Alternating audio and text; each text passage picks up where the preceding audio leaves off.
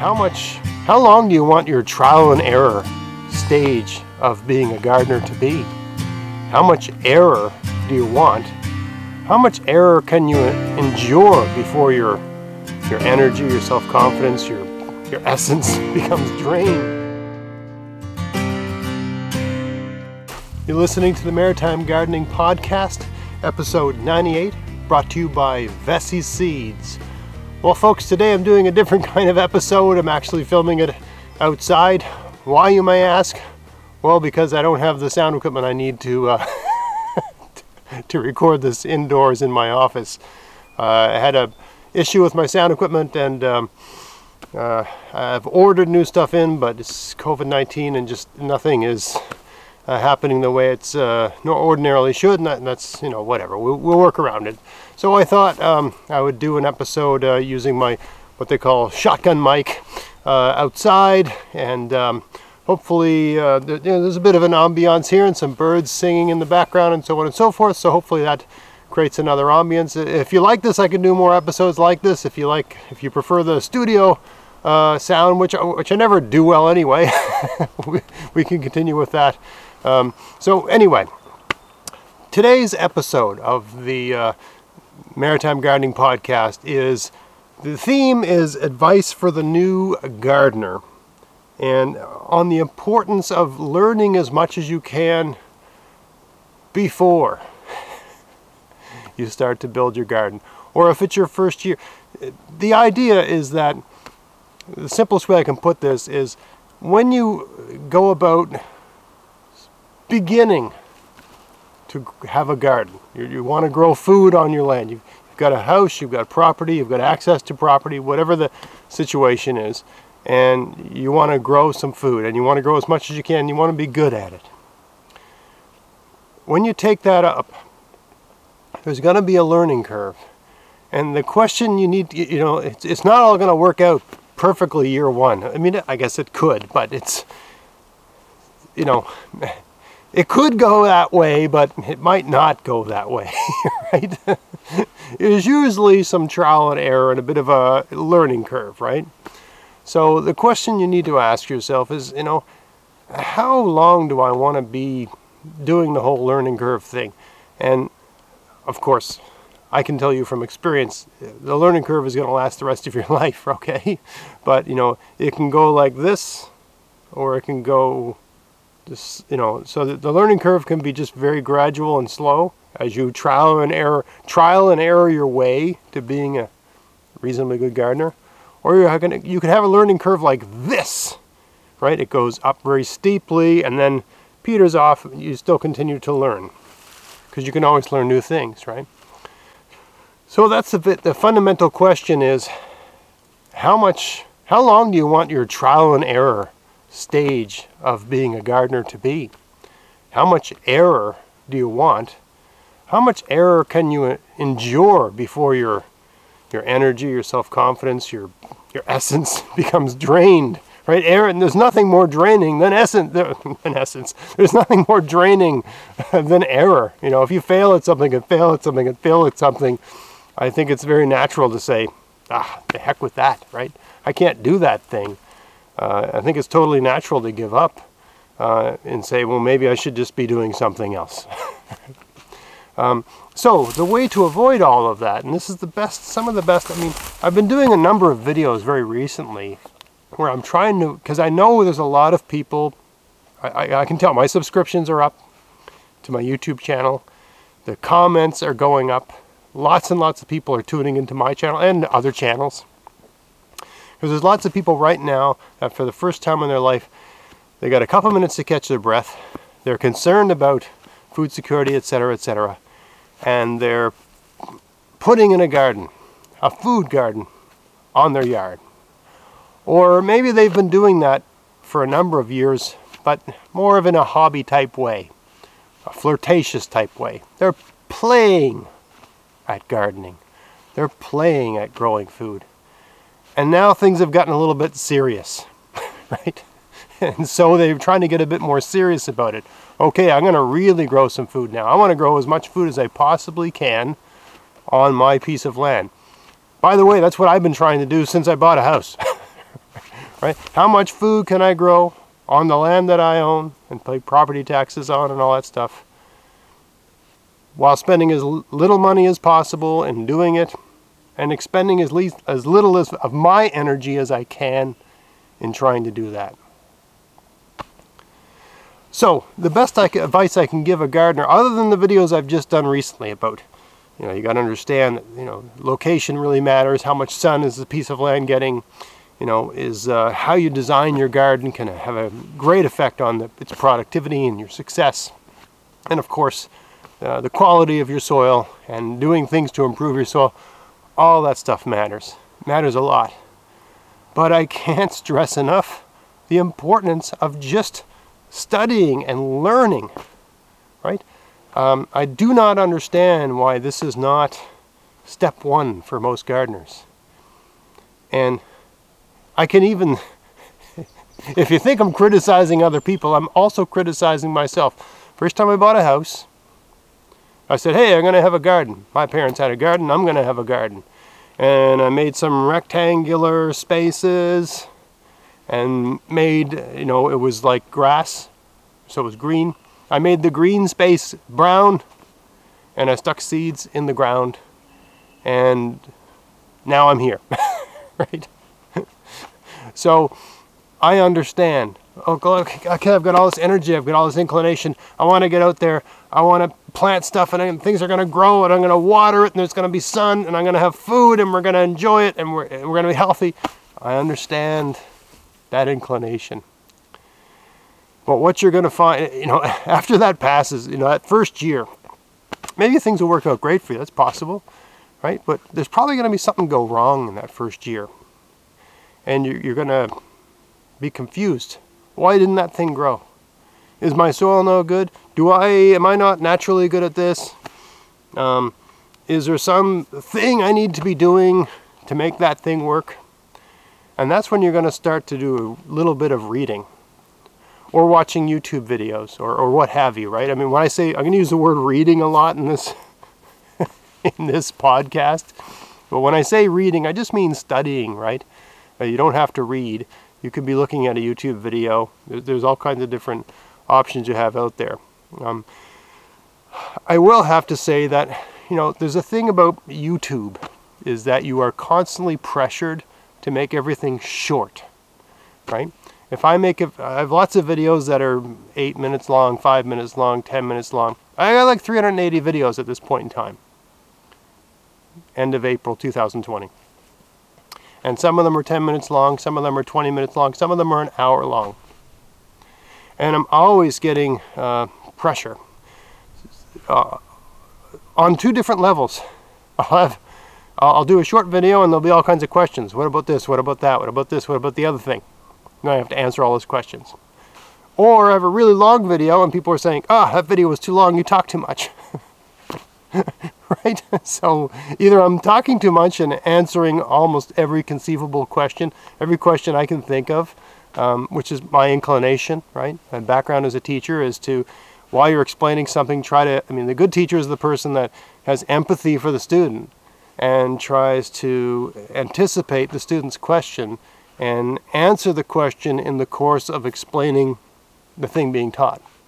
Um, but the, the video format, especially YouTube video format, doesn't necessarily reward that in the sense that people want it to be okay 10 minutes i want 10 minutes tell me everything i need to know about having an awesome garden in my backyard. Well i can't do that. I can't tell you in 10 minutes everything you need to know. It's just not like that. I guess where I'm going with all of this is I, I think there's a general, uh, among, the, among the public, the new gardener, uh, a lack of appreciation for the wealth of knowledge that goes into being competent at growing food in a given ecosystem, whatever that ecosystem is. I think we tend to make the mistake um, of, of looking at uh, gardening as a. Um, I could be wrong here, but we tend to make the mistake of, of looking at gardening as a, a peasant's activity. Right? It's something that traditional people have done all around the world for thousands of years. Illiterate people, right? um, uncivilized people, all these certain terms, right, that we charge up. Uh, and so we're sophisticated, we're modern, so we can just, you know, do it. Right? There is a, a, a pretty, there's a lot of little pieces to that puzzle of achieving a really good productive garden where you are, right? I mean, there, there's some basics, nitrogen, NPK, you know, all that sort of stuff, right? There's some basics about the things the plants need and sunlight, you know, six hours, ideally eight hours a day of sunlight. There's some basics like that, right? But there are many nuances depending on what you're trying to grow, what kind of plant, where you are, what, what challenges you're working with, that generations of people have worked at solving and are still being solved on an ongoing basis using a range of, of techniques, like my technique of um, which I did not it did not invent the no-till gardening approach, right? The the deep mulch approach. So there's a mistake people make in thinking that okay, I'm going to have a garden, I'm going to stick some seeds in the ground, everything's going to grow that is akin to making the mistake that, well, you know, it's a peasant thing, so I can do it because I'm sophisticated. And I think that's analogous to the kind of mistake that, I mean, I'm, I'm going to use a very Canadian example here, but, you know, when the land was being, you know, uh, explored, I guess, by, it's a nice way of putting it, by Europeans, and they would engage with the uh, indigenous population here, in Nova Scotia that would be the Mi'kmaq um, the indigenous people here, the, the First Nations people, um, there was an inclination among the explorers, the Europeans, to say, "Oh, these people, you know, they're they're they're primitive, they're savages, that that that right? They're not sophisticated like us." Um, and they would think that way unless they were going into the woods for any length of time, and then they would absolutely take a number of these people with them. And why did they do that? Why did they bring the, the indigenous people, the First Nations people with them as guides when they went in the woods? Because they were helpless in that environment. They didn't understand it. They had some idea, right? But really, uh, what they were hiring these First Nations people to do was to help them with their unbelievably sophisticated, high level, you know, the rich, deep understanding of the of the environment, of the things that were in it, of the season, of the you know position of the sun relative to a certain time of year, whatever game they were looking for, that game's tendencies. These people had an incredibly sophisticated understanding of the natural world in the ecosystem where they've been living for generations. And it was superior to that of any European at the time. Right? Not only that, but like how to make that birch bark canoe you know, you got a knife, you got a, an axe, some really basic tools, and you can make a bloody canoe out of some trees. I mean, that's amazing, uh, an amazing uh, art form, uh, a craft, amazing technology, right? So, in the same way that those people really did un, did not appreciate the full sophistication of the knowledge base of those um, uh, traditional knowledge of the indigenous people, right? I think people tend to make the same mistake with gardening, where they think it's just a, a pretty simple thing. You've got the, the soil is this uh, sponge, and you put certain chemicals in the sponge, and you put a seed in the sponge, and the seed makes a plant. Eat the plant. And uh, I mean that, that's one way of looking at it, and uh, I suppose in a sense you, know, you can be successful if you look at it that way. Um, but I think there is a value in understanding how to interact with an ecosystem. As a you're a human being, and you're trying, you got some seeds, or whatever you know, th- things that you're trying to grow in a given ecosystem. There is a value as a human being who's trying to grow things to eat in an ecosystem to developing the richness of understanding that you have for that ecosystem so that you can have a nuanced understanding of that system. Right? You can uh, make little adjustments.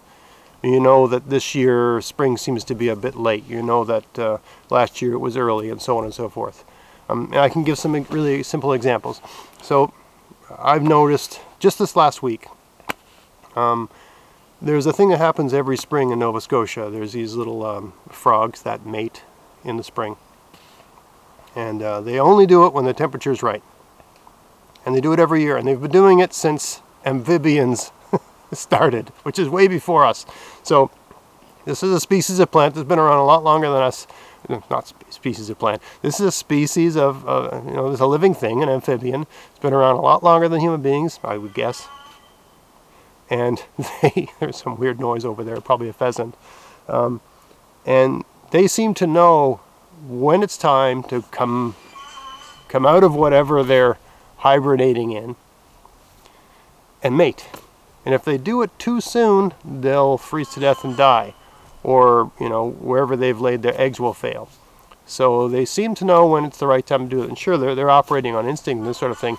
But that is a great indication of true spring. You know, the point in time of the year when it's warm enough and the soil's warm enough and the, the, the soil where you are has had enough sun and enough heat and enough springtime um, springtime activity, right? Length of day, sun, snow's melted, warming of soil, everything becoming activated, right? That sort of springtime activity. When those spring peepers do their nighttime song, it'll probably start in about two hours here, that, that song. For me, that seems to be the same time where I start seeing my rhubarb poke out of the ground.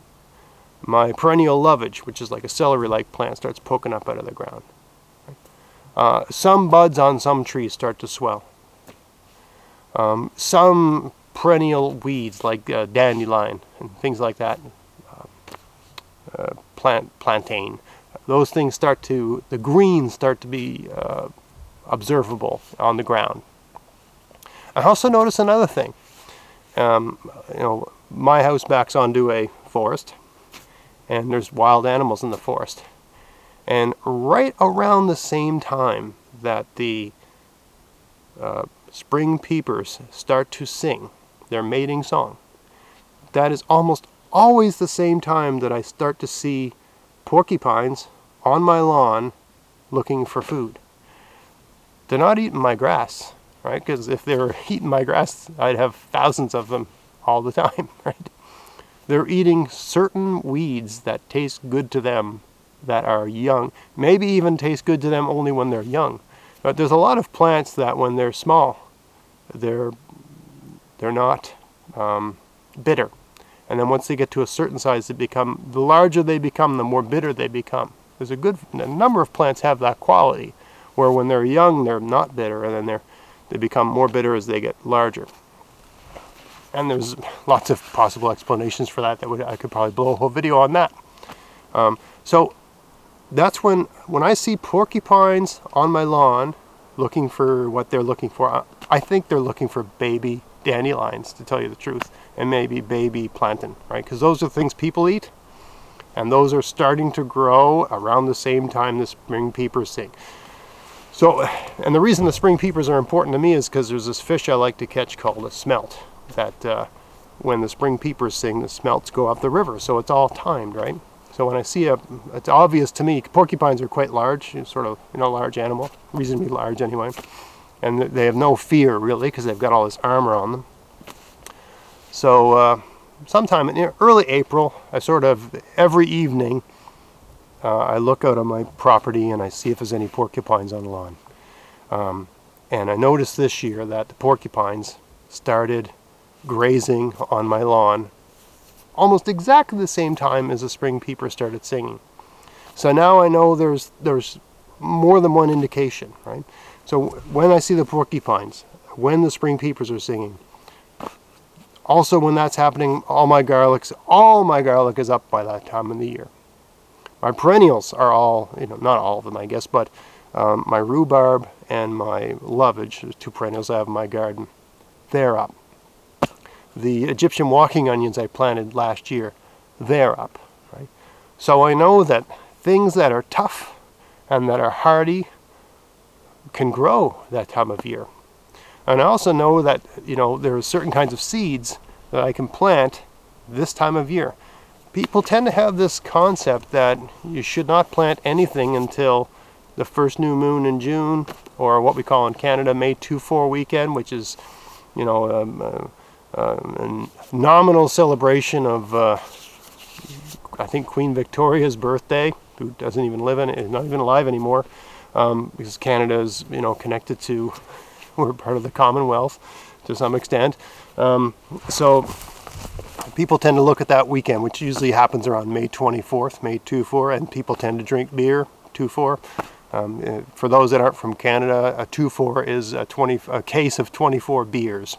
so uh, May 2-4 weekend is, is, you know, uh, maybe a week before the first new moon in June. Anyway, these are these are dates people tend to uh, hold as uh, important for when to plant in my part of the world. And uh, there's a whole bunch of things you can plant before that because the seed, any seed you can basically throw on the ground in the fall that just grows anyway in the spring can be planted anytime. Any seed that you get in a package where it says plant as soon as the soil can be worked, right? That's a seed you can plant as soon as the soil can be worked. It means that seed can handle being frozen and thawed and frozen and thawed and the plant that grows out of that seed is relatively frost resistant. It can handle a frosty night, right? It can't handle minus, minus 15 or something like that, but maybe it can handle minus 9 Celsius or something like that. Right, so these are all things you, you learn um, over time. I'm, I'm giving it an example as, you know, I just learned this year that the porcupines start grazing on my lawn when the spring, peep, uh, spring peepers start singing, right? I, I grew up smelt fishing, and I, I've always seen the spring peepers as a, a, sign of spring. And in fact, I believe the, the Mi'kmaq calendar sort of places, I don't have any background in that, I'm not just whatever, some kind of European descendant guy, whatever I am, I don't know what I am, but, uh, but we, uh, my family, we would always go um, you know, catching smelts uh, in the spring and we would do it when we heard the spring peeper. That was the sign, right? Um, and so I've always associated that with spring. Um, but I just noticed just this year that when that happens, that's also when I see porcupines around, right? The porcupine, the whole winter long, it, it doesn't hibernate. It eats bark off of trees like spruce trees and pine trees and stuff like that, and sometimes birch trees. It eats bark all winter long it, it doesn't gain any weight. It eats bark so it doesn't starve to death. It just sort of hangs on all winter long. It ekes out a meager existence. And at some point in the spring, that's, you know, the females are having babies and then the males are, you know, fighting each other, whatever porcupines do, right? But they need better food, right? Uh, bark is not something they eat all summer long. Bark's something they eat in the winter to keep, because that's all there is, right? So they eat that to keep from starving to death. But in the spring, when these new shoots start coming of the ground, that's when the porcupine gets extraordinarily active and eats as much as it can. And it's a nocturnal animal, so it's just eating and sleeping all day around. All, all the time, it's eating and sleeping. So I have noticed, because unlike a lot of other living things, they don't have this natural fear of being out in an open space. So they, they show up on my lawn and start eating stuff. So the only reason I bring that up as an example is that you're, you're always learning. Always learning more. So the best advice I can give the new gardener is try to minimize the, the length of time that you, your experience as a gardener is dominated by that trial and error aspect of gardening. One problem with gardening is that if you make a mistake, you got to wait a year to try again right? It's not like, um, I'll use a hockey example. You lose this game, you make an adjustment, you win the next game. With gardening, the next game is next year. right? A lot of these things we're trying to grow, they take like 100 days, 90 days, something like that. Some things, some things less, some things more. But really, there's like a sweet spot for anything we're trying to grow, um, unless you're living in one of those ideal climates where it's just warm and sunny all the time. But uh, if you're a northern gardener like I am, you've got a you know uh, uh, you've got a gardening season and you got one shot and uh, it either works or it doesn't and if it doesn't work you, you spend the better part of your winter trying to figure out what went wrong and coming up with some plan for what to try next time. So, if there's one thing you come away from this this podcast remembering, it's that you've got a choice if you're a new gardener. You you can spend a year learning about gardening or in an hour you can do some reading or watch a YouTube video or whatever. And in that hour, you can learn from someone with experience a year's worth. Right? There's a value in that. Right? You could spend, uh, you know, a number of hours or a number of evenings or, or whatever reading, watching YouTube videos, watching other resources, learning about gardening, and you can save yourself an incredible amount of trial and error by just absorbing all of that information. Now, I understand that people have this inclination, and, and I'm like this, so I get it that. I don't want people telling me what to do. I want to do my own thing. I want to make up my own thing. I want to just be, I want to, I want to use my creativity and I, just want to get out there and, and, and, and work through it and work through the problems and I just want to learn organically and just leave me alone and, you know, let me just work it out myself. I get that. I'm, I'm wired like that. okay. but, you know, I think all of that can, ha- once you have a, I think it, I think you'll waste a lot less time if you build up a foundation of knowledge really quick by reading and watching YouTube videos, watching, you know, documentaries, whatever. What am I trying to say? You can save a lot of time. Remember, failure takes a year to try again, right? so you can save a lot of time. You can you can get through that trial and error process with with a, somewhat less unscathed, I guess. If you at the front end of your of your journey as a gardener, just just binge on the information. Not all of it, not all of it's going to be relevant. A lot of it's going to sound like noise to you, and as you become experienced, some of that information you got earlier might become more relevant. But you can really cut down on the, the length of time. Okay, let's say you want to be here. You know, someone that you're planting all the things you want to eat, and they're all growing, and every year you get something out of it, right? And and but you're here, right? You're lower, right? You're not there yet. You, you got a ways to go. Well, how quickly do you want to get up there, right? Do you want that journey to be a very slow, very slow, gradual journey, or you know, do you want that journey to be, you know, a very steep, fast journey?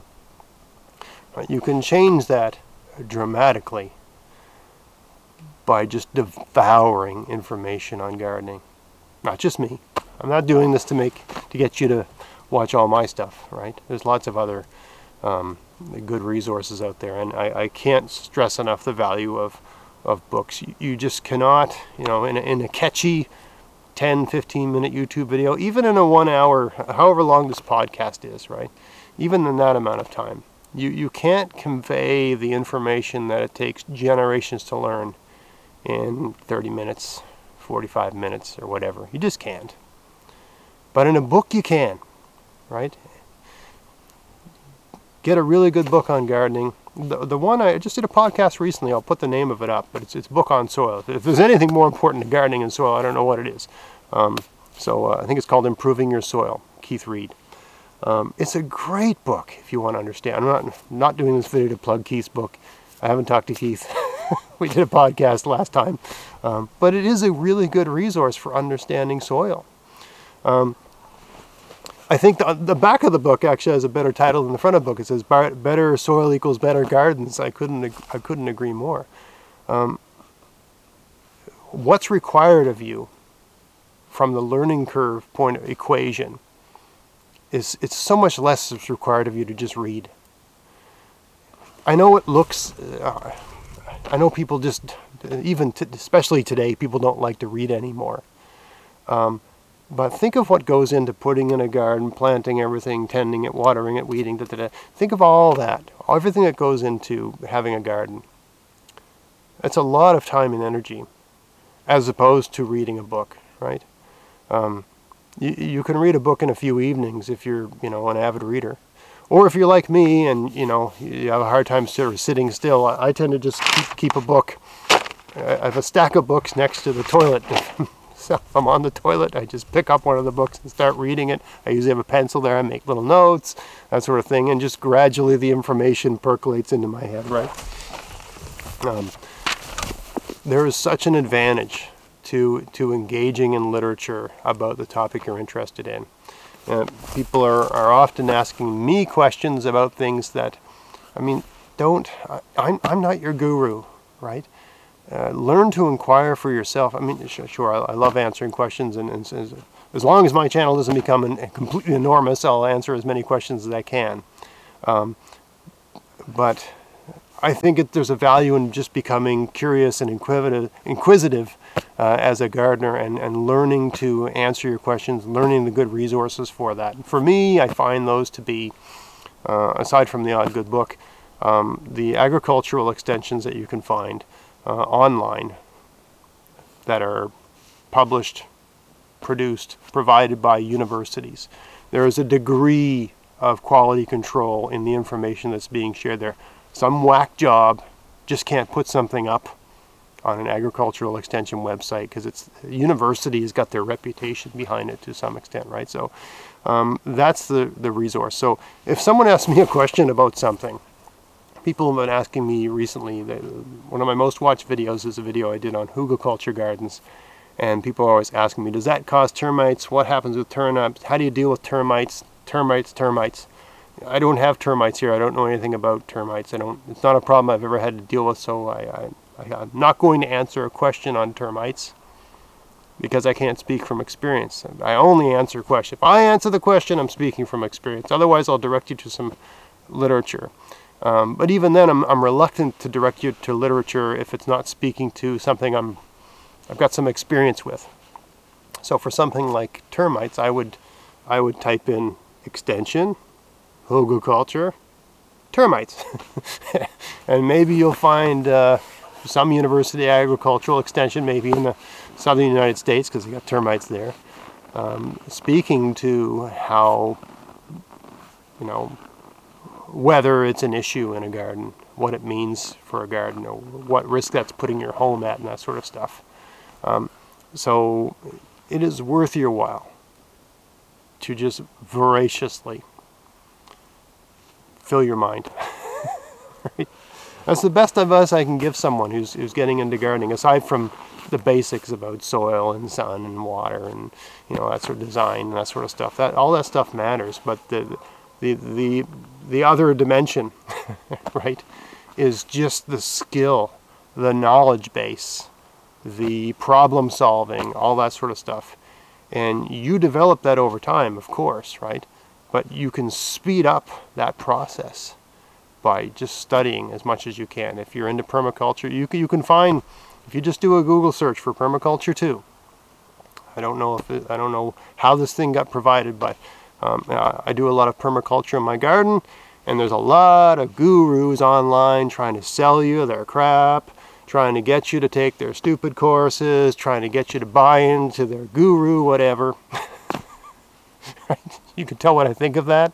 Um, in my opinion, is why don't you read the book written by the guy that uh, people tend to view as the guy that knows about that thing, right? So if you just Google permaculture 2, you can find a book on permaculture written by Bill Mollison. Just just just Google permaculture 2, T W O. I think T W O. Bill Mollison. Just I'm not going to put a link to it here because I don't know if if the link is uh, legal or not. But if you do a search for that that search term, permaculture 2, Bill Mollison, maybe even type in the word or the term PDF. You can download a PTF, PTF. You can download a PDF of Bill Mollison's book, Permaculture 2, which is a book he wrote for the home gardener about permaculture. You don't need to take a course. You don't need to pay some charlatan hundreds of dollars to feed their ego, right? You don't need to listen to me. Just pick up that book and read it and work your art, right? So I brought up the topic a little bit earlier about wanting to try your own thing and play around and work your way through it and problem solve and evolve And that's a creative process and it's extremely human uh, inclination. All of that can happen after you've spent years or, or, or hours or whatever, right? you can study a lot and still work. You know, still do the creative thing, right? I mean, when I think back to the the resources that I studied to learn about no-till gardening, permaculture gardening, Ruth Stout gardening, back to Eden gardening, right? I I I devoured all the information that I could find for free. that was provided by those those gurus. If you know what I'm talking, if, if you know those terms, you know who I'm talking about, right? I devoured everything I could find, and then I tried to put it. My garden's over here. I tried to put it into practice in my garden, and guess what? I made little changes. I made little uh, footnotes on their approach. What if what with this? What about that? You know, maybe wood chips aren't, you know, because if you watch Back to Eden, wood chips, wood chips, wood chips, wood chips. You don't really need wood chips to have a Back to Eden garden. You don't really need straw to have a, or, or hay to have a Ruth Stout garden. You, you know, you, you, there's a term about being on the shoulders of giants, right? It doesn't matter how much you've studied. That does not lock you into being a disciple of the person you studied. You, you study and you study and study, and then you, you start developing your own thing. You can still grow. You can still innovate. You can still be creative. You can still play in your garden. It doesn't matter, you know, that you've read the work of all these other people. You're not constrained to doing the things they said you have to do. And a lot of these people, especially I think Ruth Stout, she's like, do what you want to do. She talks like that, right?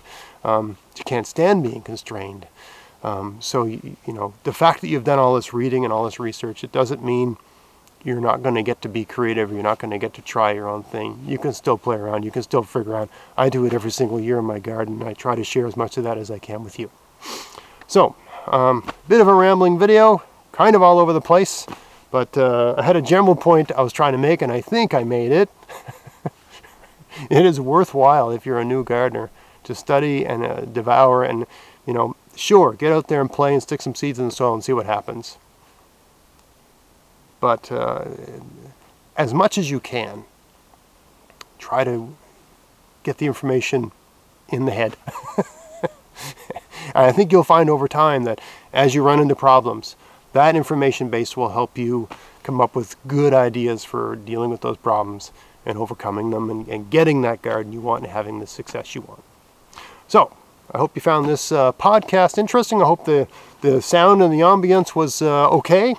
Uh, if you like this, please like, share, subscribe. If you're listening to this uh, as an audio recording, um, you know, um, if you enjoy this uh, content uh, and you want to help support my channel, I have a sponsor, uh, Veseys Seeds. They make the, um, you know, they provide the resources I need to to fund the equipment, the gear, the website hosting, and all that sort of stuff. If you want to help support this channel, this content, uh, and there's something you need that they sell, go to their website, veseys.com, and, and buy it from them. And that, using my coupon code, GAVS20, that will help support the channel. So, hope you found this interesting. If you did, please like, share, subscribe. Until next time, get out there, get at it. Have fun in your garden. Thanks for watching.